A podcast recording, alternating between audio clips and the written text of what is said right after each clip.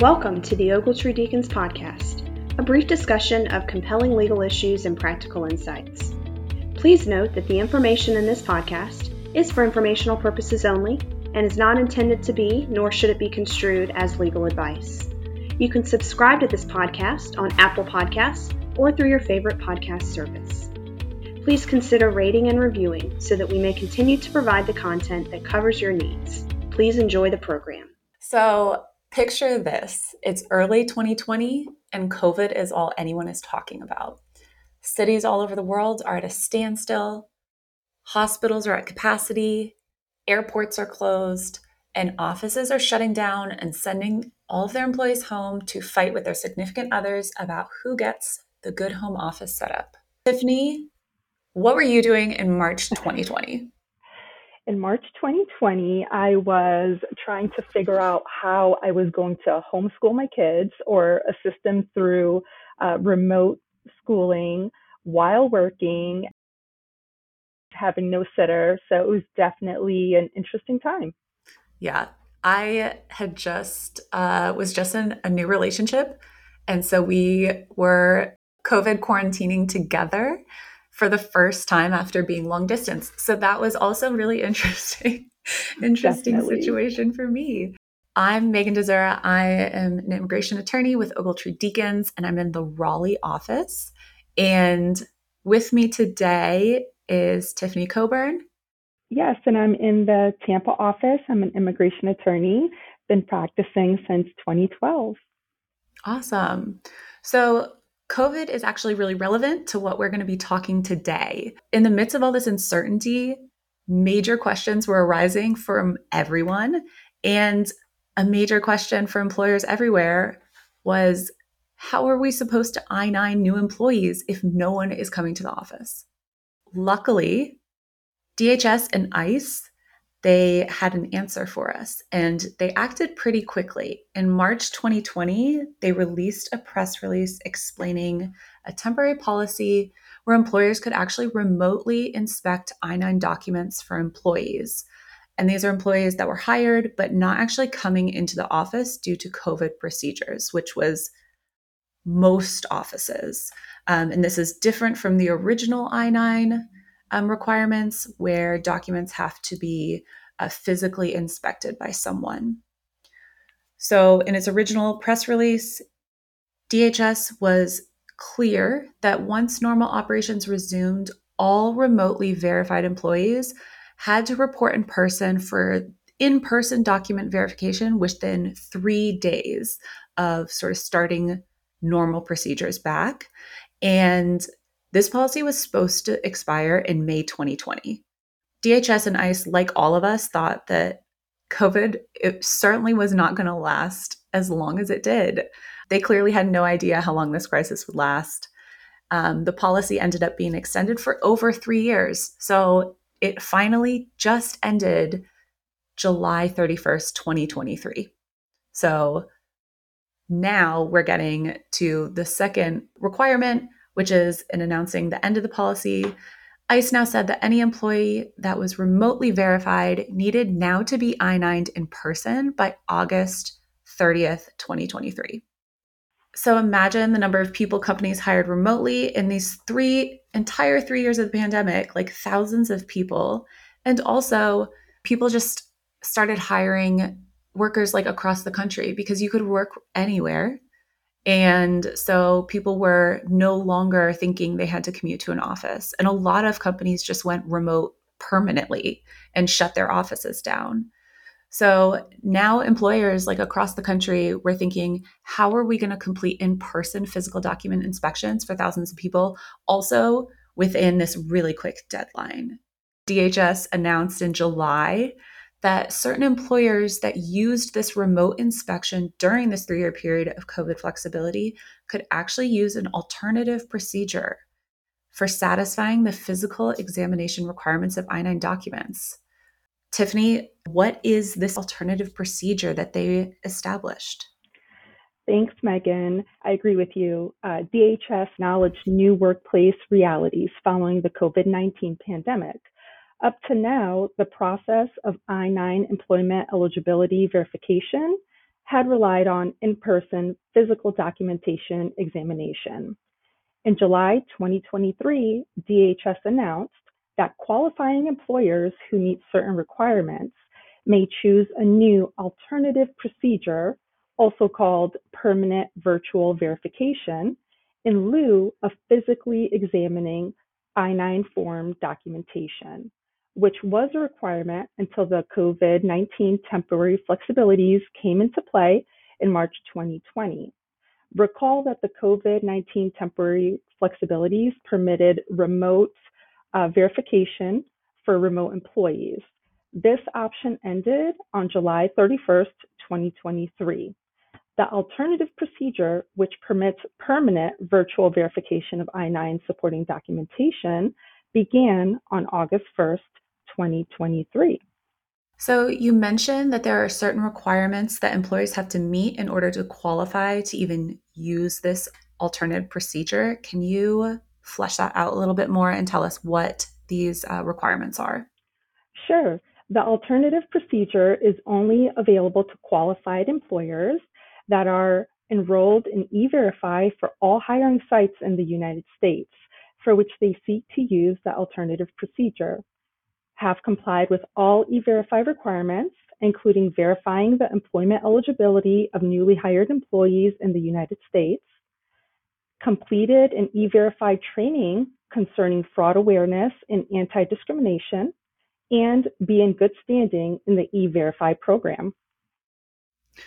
So, I do have some questions about these requirements, but first, I'm going to give a little background on E-Verify because so much of the employer's um, eligibility for this alternative procedure hinges on its participation in E-Verify.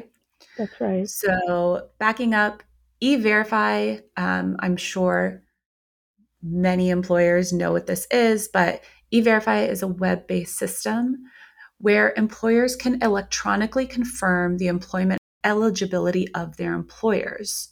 If an employer hires someone, um, they that person is completing their I-9, the employer can create a new case for the employee in E-Verify. The information provided to E-Verify is then taken from the employee's Form I-9 and electronically compared against both uh, Department of Homeland Security information and the Social Security Administration records. This then allows the employer to get uh, matches to see whether the I 9 information matches the essentially immigration information from DHS or any Social Security number information that the Social Security Administration has in their records. E-Verify uh, participation is voluntary for a lot of employers.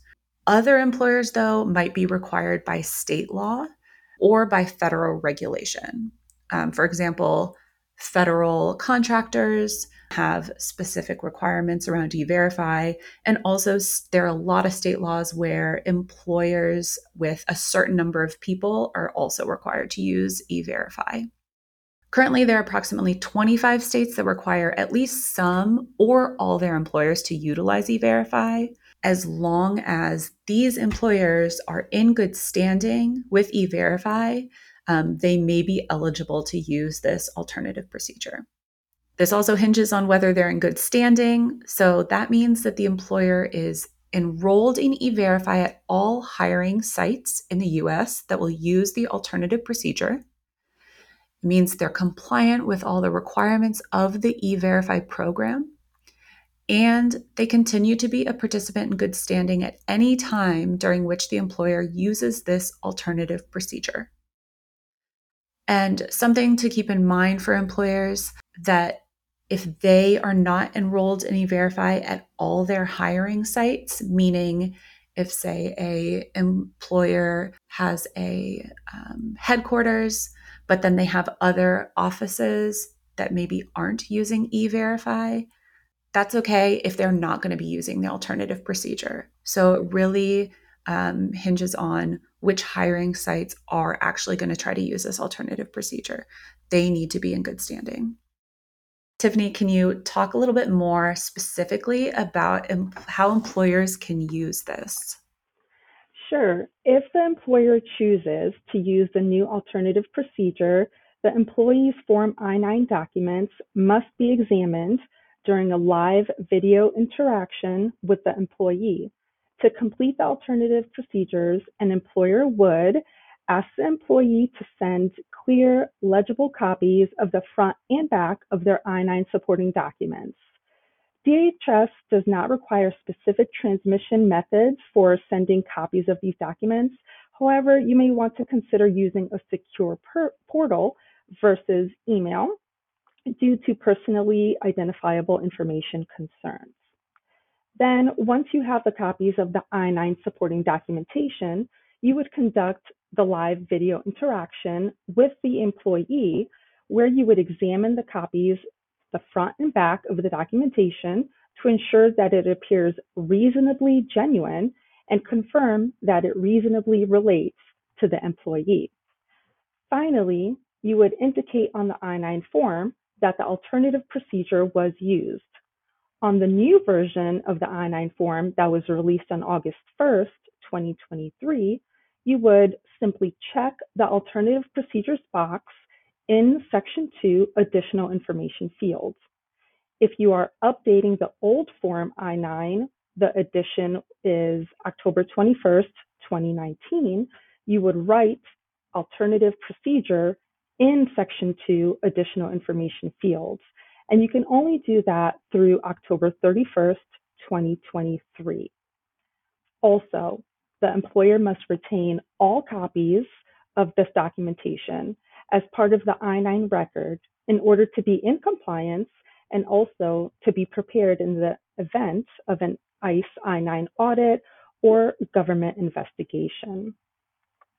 Meagan, can you tell us whether employers can use the new alternative procedure I just described to meet physical examination requirements for I-9s completed remotely during the COVID-19 temporary flexibility period? Yeah, so qualified employers can use this process in lieu of the physical examination requirements um, if they previously virtually verified the documentation. So they can do this if they performed remote examination of an employee's documents during the validity period of these COVID 19 flexibilities. So that validity period was between March 20th, 2020 and July 31st, 2023. So they would also need to have been enrolled in eVerify at the time they completed the Form I 9 for that employee. And they needed to have created a case in eVerify for that employee. Um, specifically, they should not be creating a new case at this point for that employee. The case had to already be created in eVerify. And then also, I did want to point out um, there are questions surrounding this where if employers have to create have to retain the copies of the I-9 documents if they're using this alternative procedure, but what if they're not using this alternative procedure? Um, do they have to keep all in-person documents if they're just doing physical in-person um, examination? Um, so it's important to note that this is a document retention like decision if you're doing the physical document examination um, it just should be applied consistently so for the alternative procedure they do need to retain copies but if you're not doing this alternative procedure you should look at the actual e-verify requirements for documents um, and what you need to keep for those um, and make sure you're applying it consistently once you have all this information, employers should establish a general policy for using this alternative procedure. So, first off, employers should see whether they're actually eligible for this. So, look at the eligibility requirements. Um, if they aren't part of e-verify, then that decision is pretty easy. You should be doing the physical examination of documents. Um, but they should decide if they want to use this alternative procedure and uh, think about how they would go about doing this. So they should think about Are they going to use this procedure for only remote employees? Are they going to use it for all employees at a hiring site or are they going to use it just company wide? And again, that could come down to if all the hiring sites are actually enrolled in eVerify, because um, that may limit itself. If you do have hiring sites that aren't using eVerify, that would preclude you from using the alternative procedure at those sites. So, as always with any I 9 procedure, employers should also never unlawfully discriminate. So, no decision on whether you want to use this alternative procedure versus physical examination. You should not make be making this decision on any like protected characteristic of your employees. This should be applied consistently and again, making this decision based on your business need and not on sort of characteristics of your employee. So, once your overall plan for the alternative procedure use is decided, really it comes down to identifying the I 9 forms that were completed via the virtual methods under these COVID 19 flexibilities. So, once you have all these forms, you have to create and implement a plan to complete the in person physical inspections or use the alternative procedure by August 30th, 2023, which I understand is, is really coming up. Like Tiffany spoke about, implementing a plan would include having to meet virtually with all of these employees. If that's something the business wouldn't be able to do, then they may have to look to the physical inspections instead. That's right, Meagan. Um, and can you tell us a little bit about what an employer should do if an employee doesn't want to participate in the alternative procedure discussed? Yeah, so qualified employers, they have the choice to use the alternative procedure or not. Um, and then also, qualified employers may opt to use this procedure for remote employees only and not for employees who work on site.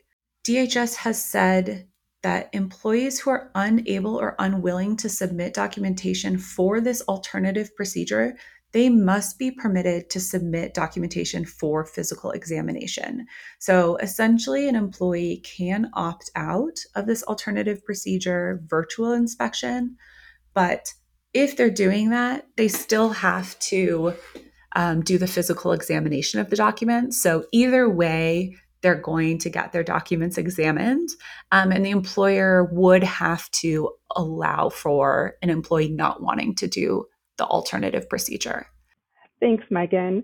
We know this is a lot of information and a complicated process with high stakes. Be sure to tune in to the next part in the series where we will continue to discuss these new I 9 policies and, and procedures. Thank you so much for listening.